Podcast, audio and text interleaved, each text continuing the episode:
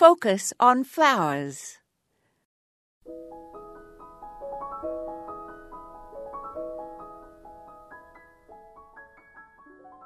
Alfred Lord Tennyson wrote a poem about the garden at the end of the year.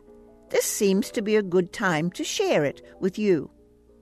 A spirit haunts the year's last hours, dwelling amid these yellowing bowers. To himself he talks, but at eventide, listening earnestly, at his work you may hear him sob and sigh in the walks. Earthward he boweth the heavy stalks of mouldering flowers. Heavily hangs the broad sunflower over its grave in the earth so chilly. Heavily hangs the hollyhock, heavily hangs the tiger lily.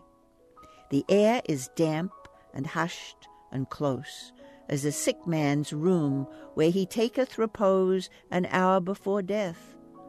My very heart faints, and my whole soul grieves at the moist, rich smell of the rotting leaves, and the breath of the fading edges of box beneath, and the year's last rose.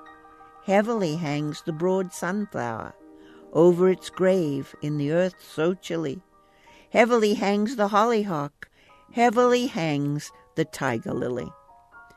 This is Moya Andrews, and today we focused on year's end. Happy New Year to you all, and may the gardening season start sooner rather than later.